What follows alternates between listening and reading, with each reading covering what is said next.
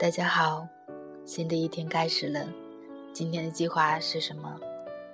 现在是北京时间六点十八分，我是你们的朋友雨之。这两天雾霾严重，嗓子也有点哑，大家出门要尽量戴上口罩。刚刚搬家，搬进来的这个房子算是自己喜欢的，四面透光，房内的格局布置虽说有点老旧，但还是让人觉得亲切而自在，有家的感觉，是那种很熟悉的感觉。本来以为自己第一天入住时会害怕，结果当把卧房收拾妥当，青白色碎花窗帘拉上，打开床头的小灯时，整个房间流动着一种沁人心脾的橘色。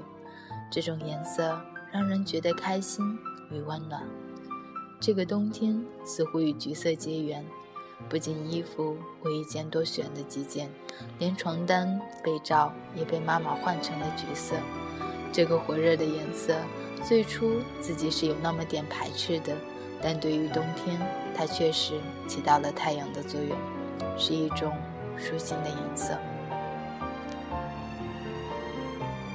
与前段时间的奔波劳碌相比，现在开始逐渐进入冬眠状态，事情没有那么多，也没有那么着急了。在这个橘色的房间里，心一点点安静下来。开始能把手头上存着的几本书逐一读读，现在对书的贪恋都快赶上了对美食的纠缠。越行走，越觉得自己肚里的墨水少，懂得少。与人交谈时，能少说就少说。三人行，必有我师，这话是对的。想一想，自己喜欢吃的东西里，橘色的还真不少，胡萝卜、橘子、橙子、南瓜、小米等等。不知道这些食物混合起来是什么味道，会不会很难吃呢？改天可以尝试着做一做，回头告诉大家答案。前几天出于好奇。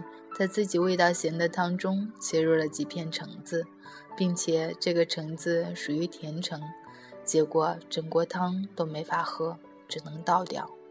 所以有时候是好奇害死猫。不过就做饭而言，多试试，总归会在不断出错中找到真正属于自己的味道与做法。那天洗完东西回家的时候，已经是晚上十点多。本以为道路幽暗无光，却在拐进大门后，看到明亮亮的橘色路灯，照得道路坑洼明显，这让人心头一暖。本以为的黑暗成了光明，也会给人小小惊喜。不像大学时候那校园里的路灯，有跟没有没有什么区别。橘色让这个冬天不那么冷了。